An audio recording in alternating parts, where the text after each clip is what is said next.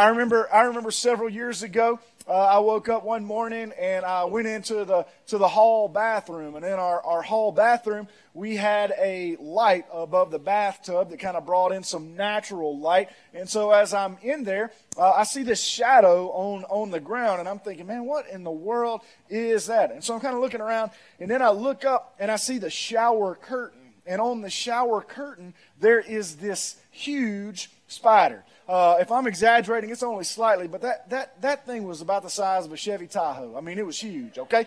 And, and, and so I, I, I, I, don't know about you guys, but I don't like spiders. I, I don't kill spiders at my house. Amanda, my wife, she's the, the, the spider killer uh, at the house. I can kill a roach, I can kill a fly, and I can kill a wasp, but I, I don't like to mess with no spiders. So I immediately see this spider, and, and I, I yell out, Amanda!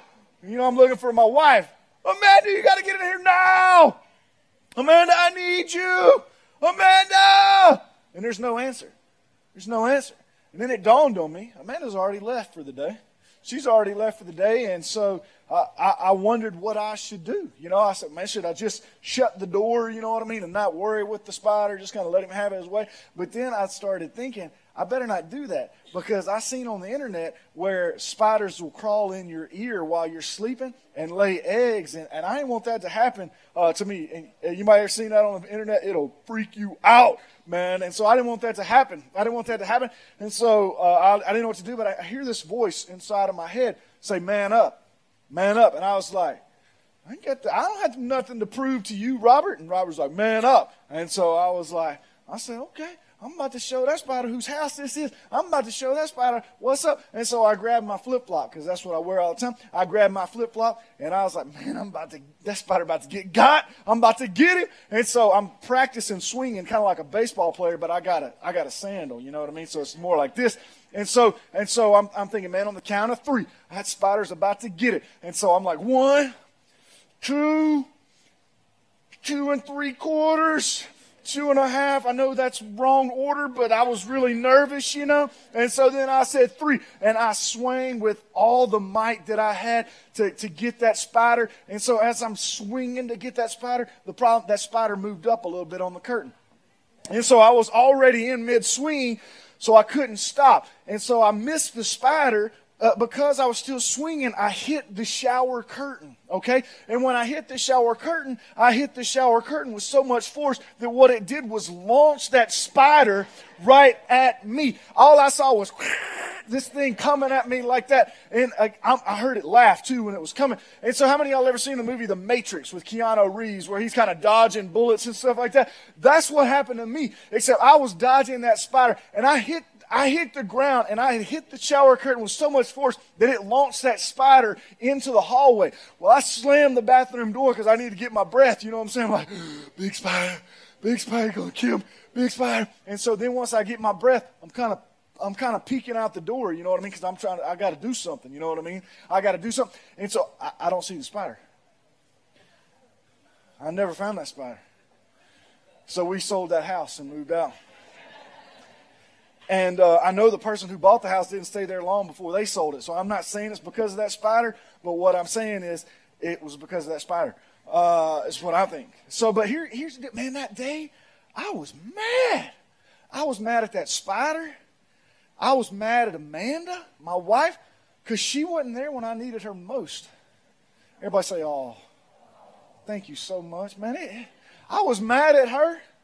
I was thinking, I know Amanda saw that spider.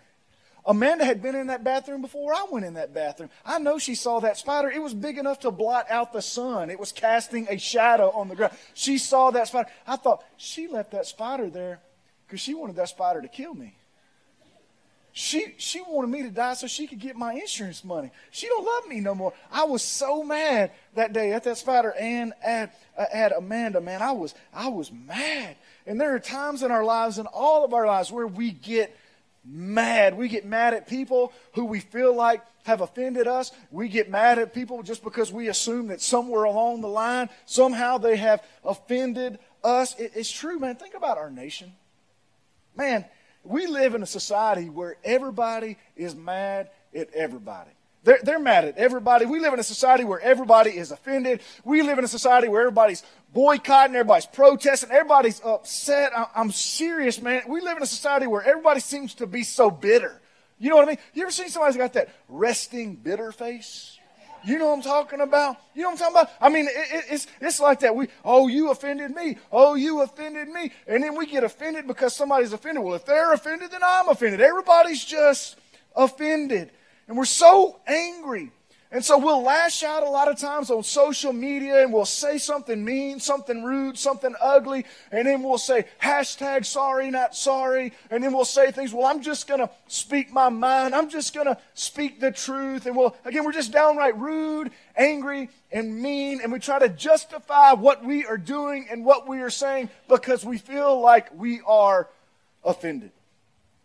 But the Bible says that that's not the way that you and I are supposed to live our lives. In fact, today, Today, I want to talk to you about letting go of bitterness. Letting go of bitterness. If you got your Bibles, I want you to go to Hebrews chapter 12. Now, the book of Hebrews is kind of a mystery uh, for a lot of reasons. First off, we don't really know who wrote the book of Hebrews. You don't have an opening line that says, like, I, Paul, or I, Peter, or I, John. You don't have something like that. So we don't really know who the author was. People try to speculate, but we don't know for sure then you also don't know who the actual original recipients of this letter were supposed to be. But if you read the book of Hebrews, it's obvious that the letter was written to some Jesus believing Jews who were in danger of falling away from the faith. And so look at what the writer of Hebrews tells us in Hebrews chapter 12, starting in verse 14. It says this Make every effort to live in peace with everyone. Now let me stop. How many people are we supposed to make every effort to live in peace with? What does that say? What? What? Y'all got eh, are y'all paying attention? What does that say? Everyone. Not most people, not some people, not a lot of people. It says make every effort to live at peace with everyone. And to be holy. Why should we be holy? Because without holiness, no one will see the Lord. Verse 15 it goes on to say, See to it that no one falls short of the grace of God, and that no bitter root grows up to cause trouble and defile many. See, I'm convinced that one of the greatest tools to destroy relationships that our enemy uses is to poison hearts with what the Bible calls this root of bitterness or this bitter root. Think about it. We know that God wants us to love, but what does our enemy want? The enemy doesn't want us to love. The enemy wants to kill love, and he wants to kill intimacy. He wants to plant seeds of offense so that a bitter root will grow up. Think about it. God wants you and I to grow in our trust, but that's not what our enemy wants, right? Our enemy wants to destroy trust. He wants to destroy relationships. So again, he plants seeds of offense so that a bitter root will grow up. He'll, he'll do everything he can to plant a seed of offense in your heart and in my life in hopes again that a root of bitterness will spring up. And it might start out as something small. A, a seed of offense. It might start off as something small. You might be driving your car and you see somebody and you, you wave at them, right? You ever, been, you ever done that? You wave at them and then they don't wave back at you. And you think, oh, I know they saw me. And so what happens is this seed of offense begins to take, take, take hold, and a bitter root grows up. It, it, it, might be you sent somebody a text message. You sent somebody a text message. They're supposed to be your friend. You sent them a text message. It says delivered on your phone. And, and you, it even says read. It even says, and you saw the bubbles like they were going to type back to you, but then you never got anything in response. And so what happens is you get offended. Anybody, anybody ever been there? You're like, man, why ain't they responding to me? I don't like them no more. Anybody ever do that? Huh? Uh, this, this root of bitterness can take a, could be something small or it could be something really big. Maybe somebody you know, somebody that was close to you really took advantage of you. Maybe somebody you know, somebody who was close to you really betrayed you, really led you astray. I mean, I mean, they really, really, really took advantage of you. This real seed of offense has taken root and it has begun to fester in your heart and grow in your heart into a root of bitterness. Well, the thing that I hope you'll understand today, and this is going to be on the screen for you, the thing that I'll hope you understand today is that you can't control what happens to you. You can't. But you can control how you respond. You can't control what's said about you. You can't control what people think about you. You can't control what people do to you. But with God's help and by God's power, you can control how you respond. So what's the problem with bitterness? I'm glad you asked. There's two things that I want you to see this morning. Two problems with bitterness. The first problem, if you're keeping notes, you want to write it down. The first problem with bitterness is that bitterness has a dangerous root. Bitterness has a dangerous root. Look at that verse again in Hebrews chapter 12, verse 15. Here's what we're told See to it that no one falls short of the grace of God, and that no bitter root grows up to cause trouble and defile many. Now, I think it's interesting that the author of Hebrews here, under the inspiration of the Holy Spirit, uses the word root. Everybody say root. I think it's interesting he uses that word. Now, you might not be like me, but I like to do yard work. Anybody else you like to, like to do yard work? Some of y'all are like, no, it's too hot. But I, I like to do yard work. In fact, my first job, I, about 10 years old, my mom had a push mower. And what would I do in the neighborhood? I would push that mower up and down our road, and I would cut people's yards when I was about 10 years old. That's how I made extra money, right? I would cut grass, and I did that for the longest time. But then, actually, when I got into college, I started working for a landscape company during the summer. So we would cut grass for people's homes. We would cut grass at businesses. We also cut grass at apartment complexes. Well, the company that I worked for was a total a total landscaping uh, business. They were a total landscaping company, which meant that we were also responsible for keeping up the flower beds. And so if you're going to keep up the flower beds, what that means is you have to pull weeds. You got to pull weeds. Now, I, I, don't know about you. I like to do yard work, but I don't like pulling weeds. Anybody else, you just don't like pulling weeds? Well, why is it important to pull weeds? Why is it important to pull weeds? I hated it because there were times where you would walk up to just this little bitty weed. Little bitty weed, you would grab that little bitty weed and you would go to pull it up, and you know what would happen? It would break off right at the surface. It would break off right at the surface. And you know what that meant? That meant that that weed was going to grow right back. Why? Because the root system was still there.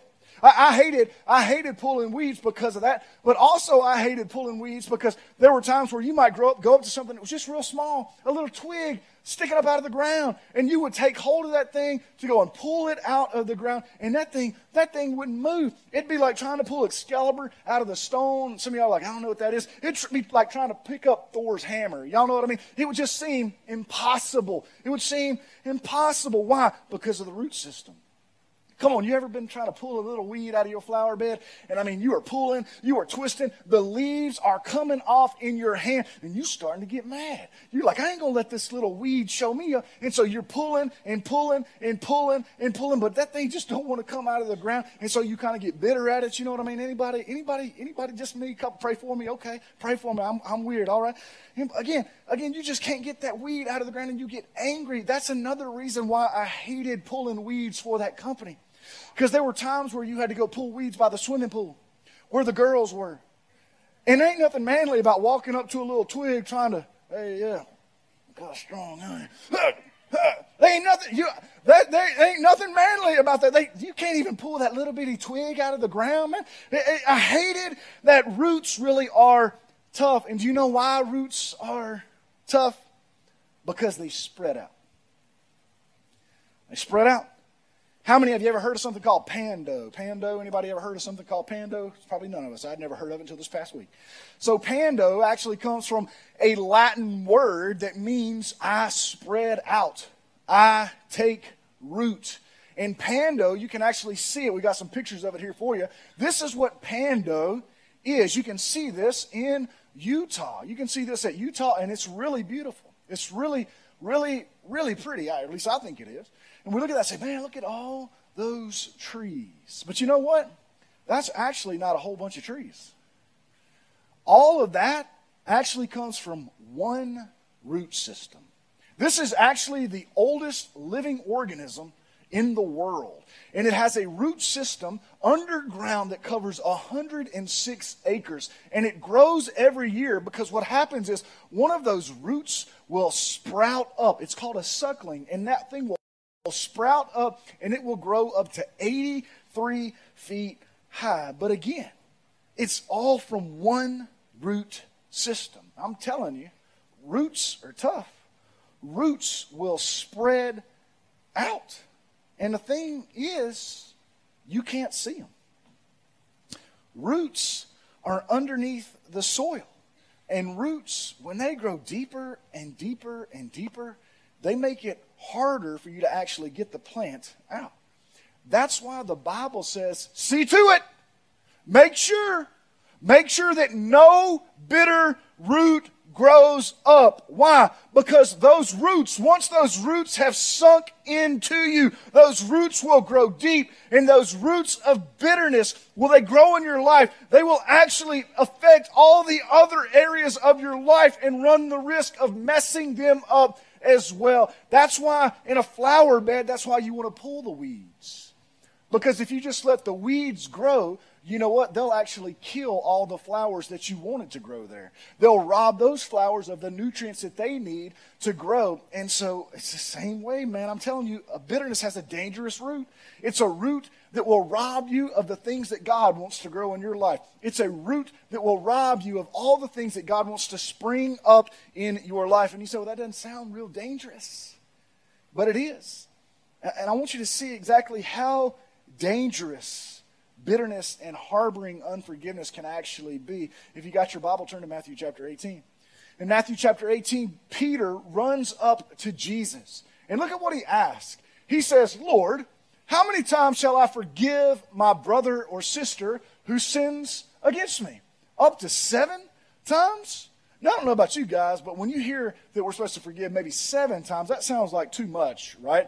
I mean, you ever heard that saying, fool me once, shame on, shame on you, fool me twice, I'm going to punch you in the throat. Anybody ever heard that? Ever felt that way? You know what I mean? I mean, you know, uh, you fool me once, man. That's, that's, that's, that's my fault, man. But hey, you know what? If it keeps on going, man, you know, that's just not good. Well, so when Peter says, should I forgive him seven times, he's actually being generous.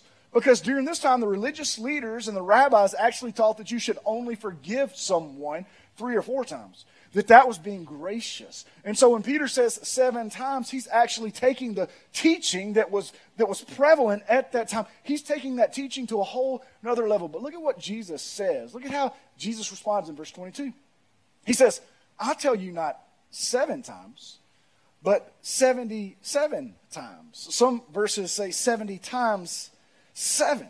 So what is 70 times 7? That is 490. I'm from Pearl. I don't need a graphing calculator to figure that out. You know what I'm saying? I know that. 490 times. So what is Jesus saying? Is Jesus saying that you're supposed to run around with a notebook in your hand and that every time somebody offends you, you write it down? You write it down, and when you look at your kid, you say, Kid, you are on number 300. When you look at your, your, your husband or your wife, you say, honey, you are at 489. When you tell somebody that you are working on my last nerve, does that mean they're on 490 and after that you're done with them? Is that what Jesus is saying? No, that is not what Jesus is saying. What Jesus is actually saying when he says 70 times 7 is he's saying you forgive them as many times as necessary. As many times as necessary. And I didn't really understand what the Bible was saying there until I had experienced deep hurt and deep offense. See, there are times in your life and in my life where somebody will hurt us. When somebody will hurt us, and it might not be a big deal, but it does hurt us, and they'll come to us and they'll apologize. And when they apologize, we're able to forgive them, and then we don't think about it anymore. That, that happens. But then there are some times where there's some real hurt, some deep hurt, some gut wrenching hurt, some soul crushing hurt. You experience hurt that you you didn't deserve, hurt that was unjust. Anybody ever ever been ever anybody ever been there? Anybody? I have. And so it wasn't until I'd, I had experienced that kind of hurt that what Jesus says there began to make sense for me. See, there are some people who have hurt me, and I've forgiven them. I have, I've forgiven them.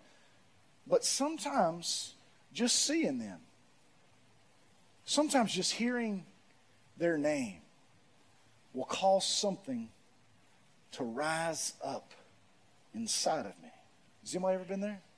You ever been there? There, there are times when I will see them or, or just hear their name. I've forgiven them, but I'll see them or I'll hear them, and this resentment will begin to rise up in me. This bitterness will try to take root. And it's in those times that I have to say, no, I have forgiven them. I have forgiven them. I forgive them again and again and again and again. I forgive them as many times as necessary. That's how Jesus says forgiveness works for you and for me. That's how we're supposed to operate. You say, why? It's not really a big deal. It is a big deal if you don't live your life that way. It's dangerous. Let me show you how dangerous because Jesus goes on to tell this story in verse 23. He says, Therefore, the kingdom of heaven is like a king who wanted to settle accounts with his servants. As he began the settlement, a man who owed him 10,000 bags of gold was brought before him. 10,000 bags of gold. I don't know if this man had a gambling problem or what, but how in the world do you get to the point to where you owe 10,000 bags of gold? Verse 25. Since he was not able to pay, the master ordered that he and his wife and his children and all that he had be sold to repay this debt. It might sound harsh to you and harsh to me, but during this particular time, if you owed someone a debt and you couldn't pay it, you would actually become a slave. Your wife would become a slave. Your children would become a slave until that debt was paid off. And so verse 26 says, At this, the servant fell on his knees before him and he said, Be patient with me. He's begging, and I will pay back everything. Let me stop. There's no possible way that this man would have been able to pay back 10,000 bags of gold. It, it, was impossible. It was, it was impossible for this to happen. He's really just grasping at straws. He doesn't want to be thrown in jail, doesn't want his wife to be thrown in jail, doesn't want his kids to be sold. He doesn't want any of that. So he's just grasping at straws, saying whatever he can to get out of this mess that he's in. And so look at verse 27. The Bible says the servant's master took pity on him and canceled the debt and let him go. How many of y'all feel like that'd be a good thing? You just kind of call the mortgage company and just kind of beg and then they let it go. A couple people just, I mean, but this is unbelievable. This is unbelievable. Look at verse 28. It says, But when that servant went out, he found one of his fellow servants who owed him a hundred silver coins. And he grabbed him and began to choke him and say, Pay back what you owe me, he demanded. His fellow servant fell to his knees and begged him, Be patient with me, and I'll pay it back. This fellow servant says the exact same words that he himself had said. And I wonder, as this fellow servant said the exact same words, I wonder if there was a moment in his mind where he went back and thought about what had just happened in his life. Apparently not, because look at verse 30. It says, But he refused. Instead, he went off and had the man thrown into prison until he could pay the debt. When the other servants saw what had happened, they were outraged and went and told their master everything that had happened. Then the master called the servant in and he said, You wicked servant. He said, I canceled all the debt of yours because you begged me. Shouldn't you have had mercy on your fellow servant just as I had on you? In his anger, his master handed him over to the jailers to be tortured until he should pay back all that he owed. So, what does this master do to this servant? Hands him over to the jailers to be tortured. So not only is he in prison, not only is he in jail, that'd be bad enough, but he's being tortured. Look at what verse 35 says. This is Jesus.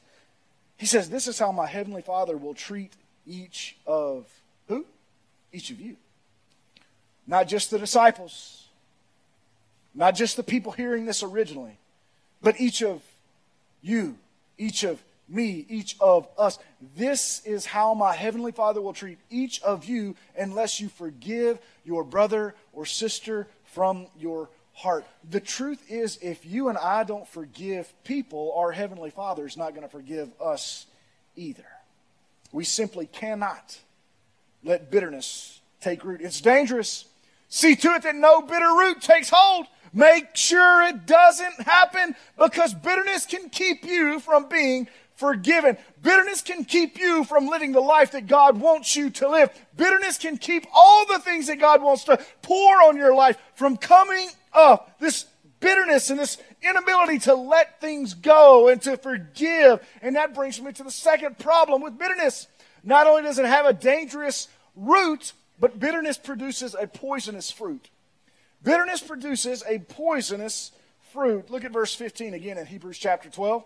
The Bible says, See to it that no one falls short of the grace of God, and that no bitter root grows up to cause trouble and defile many. See, bitterness won't just cause you trouble, it'll cause trouble for the people around you. Bitterness won't just defile you, It will defile the people around you. You've heard that old saying that one rotten apple, what does it do? It spoils the bunch, right? It spoils the bunch. And you've probably seen this in the workplace, maybe. You ever been in a work environment where there's just one bitter employee? And what does it do to the entire environment? It brings it down, right? It brings it down. It makes the whole work environment toxic. Maybe you've, maybe you've, you've had that or experienced that in a family. A husband will be bitter, a wife will be bitter. And so it brings down the emotional level in the entire house. See, here's what bitterness produces bitterness will dominate you mentally. It will. It will dominate, dominate you mentally. You won't be able to enjoy the things that you used to enjoy because it's consuming your thoughts. You'll be thinking about how you can get even.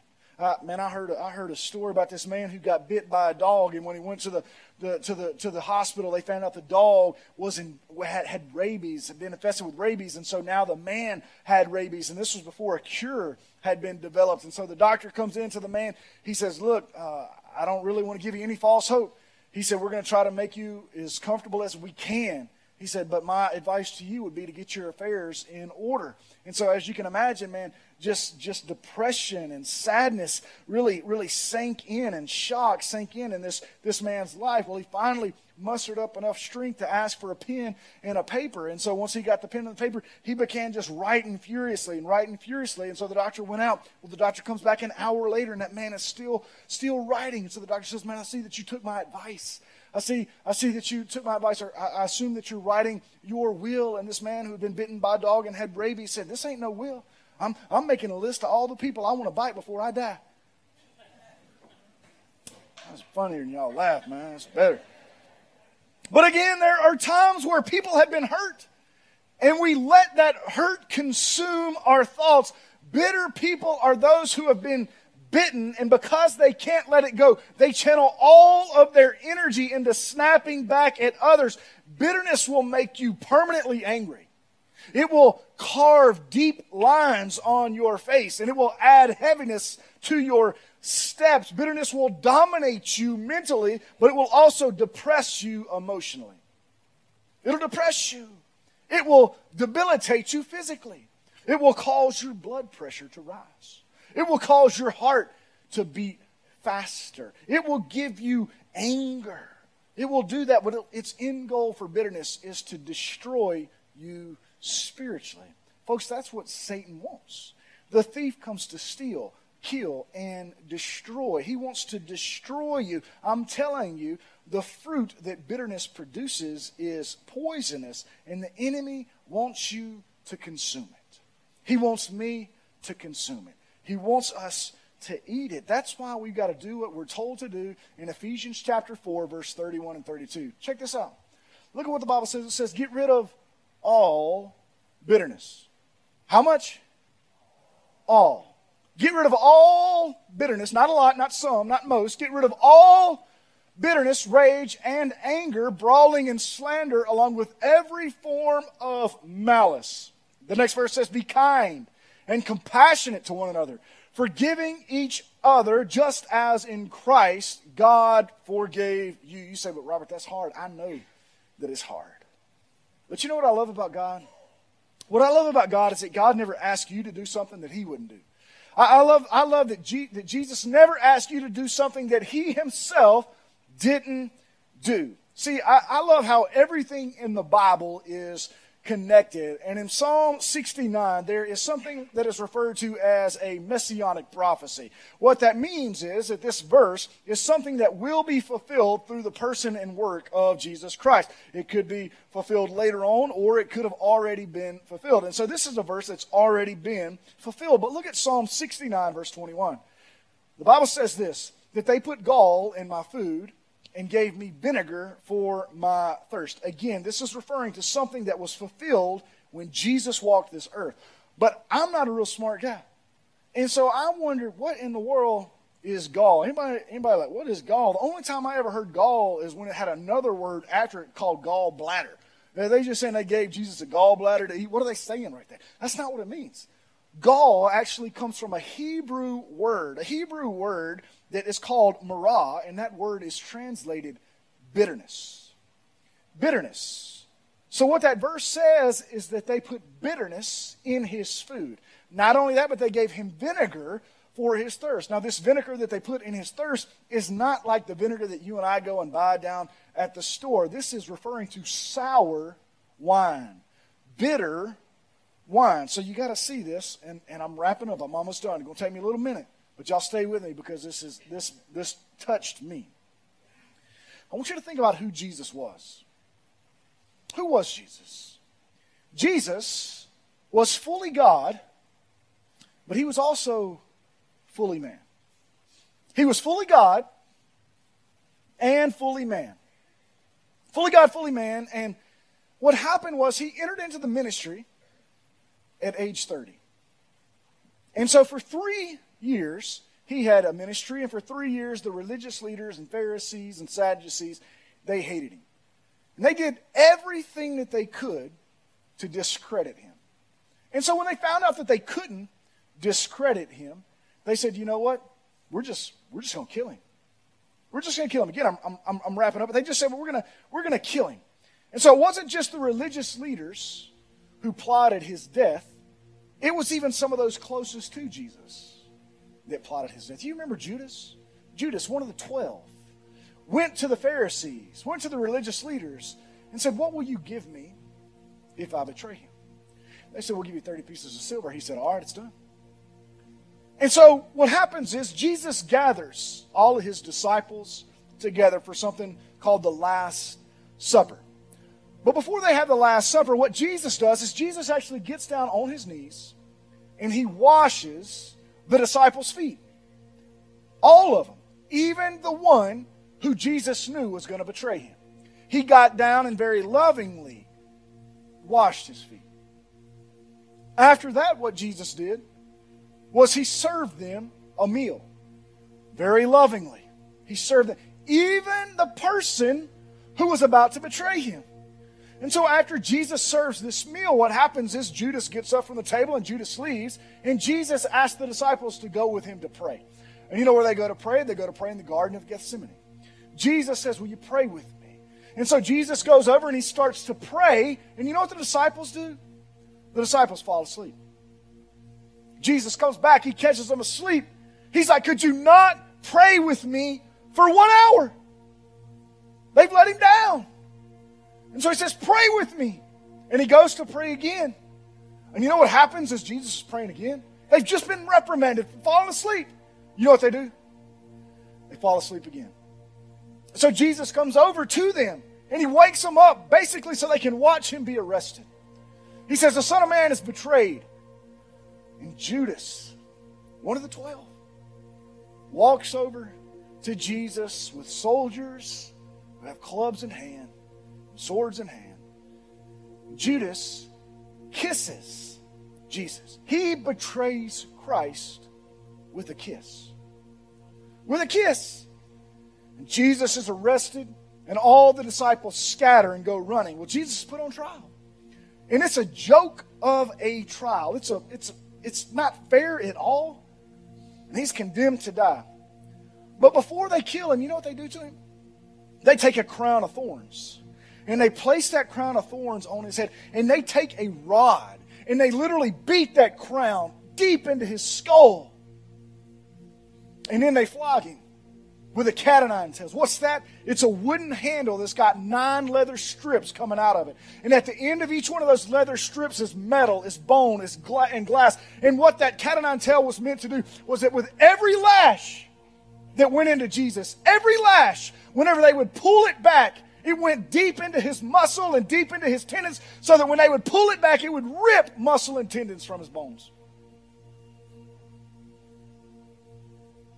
And after they did that, they grabbed the clothes that were on him and they ripped them from his body.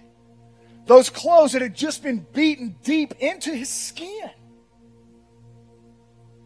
causing more pain as those are being ripped from him, more suffering and they mocked him.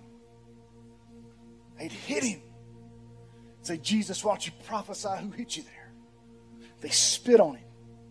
Then they forced him to carry his cross to a place called Golgotha, the place of the skull, the place where he's ultimately going to be killed and crucified. And as he carried his cross through the city, the, the ridicule continued. People would throw things at him, people would spit at him, and he finally gets to the place of the skull. I mean, the Romans had perfected crucifixion. They had perfected it in such a way that a person would, would, would, would endure the maximum amount of pain and suffering possible without passing out. And so they, they nail, they nail nails through his wrist, they, they nail nails through his through his feet, through his through his ankles, and they raise him up on a cross. And most scholars don't believe that he was way he was raised way up in the air. They think it was just to where everybody in the crowd could see his head. And they did that strategically so that people could come by, little kids could come by with a stick and poke him. So that grown men could go and urinate on his feet. Again, mocking him. Our king. Every time Jesus needed to breathe, he would have to pull himself up. And when he would do that, man, it would just cause more pain. More pain as he as he pulled against those nails to get breath.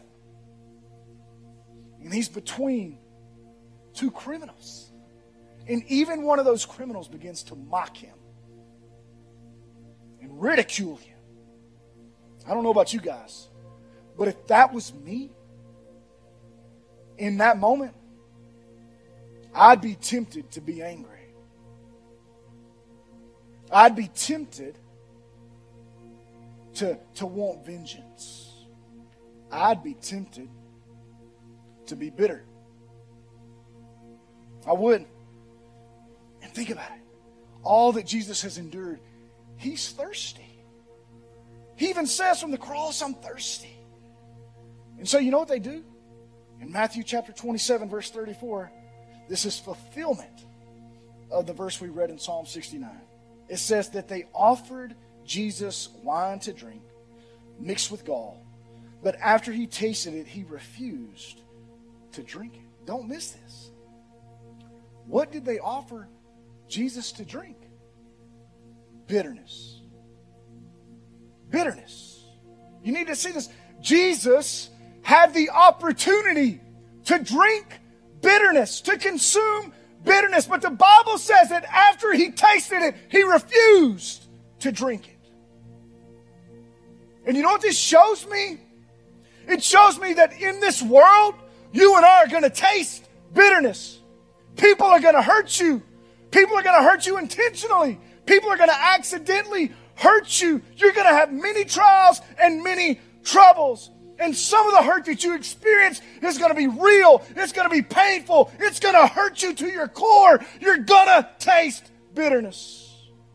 I'm going to taste it. We're all going to taste it. The question is once we've tasted it, will we drink it? Again, you got to understand Jesus is thirsty at this moment. He wants something to drink. He needs something to drink. He's dehydrated. And this is what's offered to him. And I believe for you and also for me that in life, there are going to be times where we're going to be so thirsty for bitterness. So thirsty to get revenge. But it's in those moments that you and I have a choice. Because remember what I said at the beginning of the message? You can't control what happens to you, but you can re- control how you respond. We will taste bitterness. And when we taste it, we've got a choice. The Bible says Jesus tasted it. But when he had tasted it, he refused to drink it. Folks,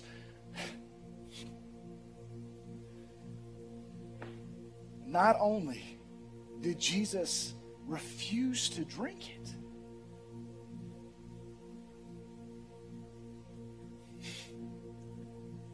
he's looking at the very people who have hurt him to beyond our comprehension to understand. And he cries out, Father, forgive them.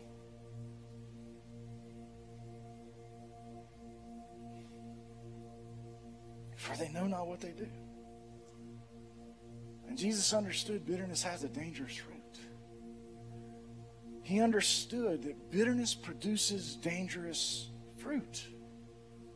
My question is do you understand that? Do I understand that? Because if we do, if we did, we'd know that we got to let it go. We'd know that a bitter life is no way to live bitter life is no way to live your life. There's a better way. Again, Ephesians 4:31 says, "Get rid of all bitterness, rage and anger, brawling and slander, along with every form of malice. Be kind and compassionate to one another, forgiving each other just as in Christ God forgave you. Man, is there some bitterness that you need to let go of today? You want to hold on to a little bit of it. Maybe just a, just a little. It says, get rid of all. Don't let a bitter root grow up. Get rid of it all. Do you need to let go of something today? Don't wait till tomorrow. I'm telling you, bitterness has a dangerous root that produces a poisonous fruit. So, with every head bowed and every eye closed,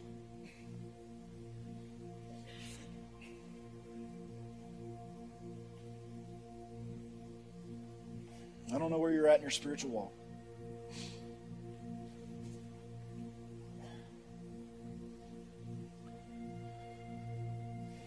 But I wonder today in this moment there's somebody here, maybe two people, three people. You came in here carrying some hurt. You came in here carrying some pain that's grown into a root of bitterness. I'm telling you, there's, no way to live your life. So maybe you're here today and you know you need to get rid of all of it. You need to let some things go. You need to forgive some people. It could be somebody who's close to you, somebody you trusted, a spouse, a friend.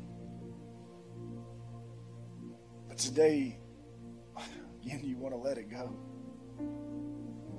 Not just to forgive them in this moment. I don't want you to I don't want you to think that it's after you do this that it's just going to go away. Jesus says 70 times 7, forgive as many times as necessary. But today you can start. Today we can uproot this branch of bitterness.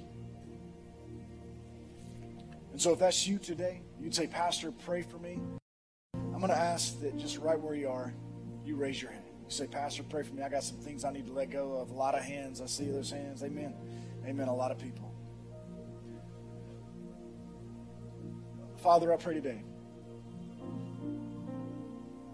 that you would help us to do what your word says. Help us to realize that you wouldn't ask us to do something that's not possible. Today we can let it go. Empower us with your Holy Spirit to do just that. As we continue to pray, our heads are bowed and our eyes are closed, but I wonder today if maybe you came in.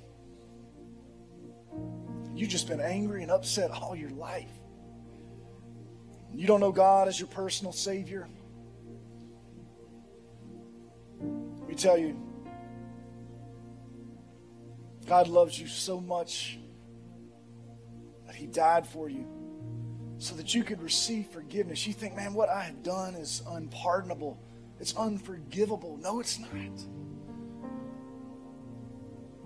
He died for all of us, all of our sins.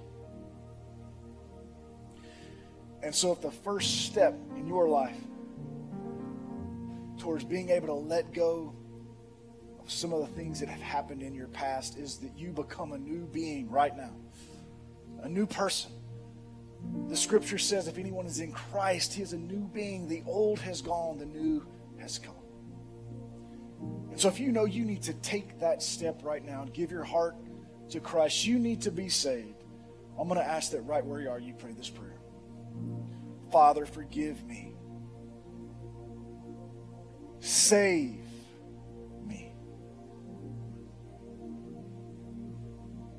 I confess you as Lord and you as Savior. Right now, make me into a new person. Not a better version of the old me, but a completely new person. Father, thank you for saving me. Thank you for loving me. Help me live for you all the days of my life. Again, our heads are bowed and our eyes are closed, but I wonder if you prayed that prayer, if you do me a favor. Just right where you are, would you just lift your hand so I can know that the Holy Spirit's moving? Amen. Amen. Amen. Amen. Amen. Amen. Amen. Thank you, Father, for new life.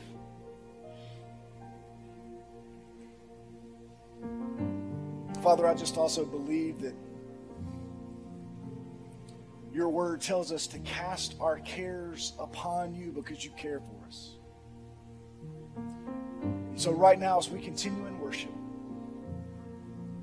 maybe there's some things that you'd like to cast at the feet of Jesus.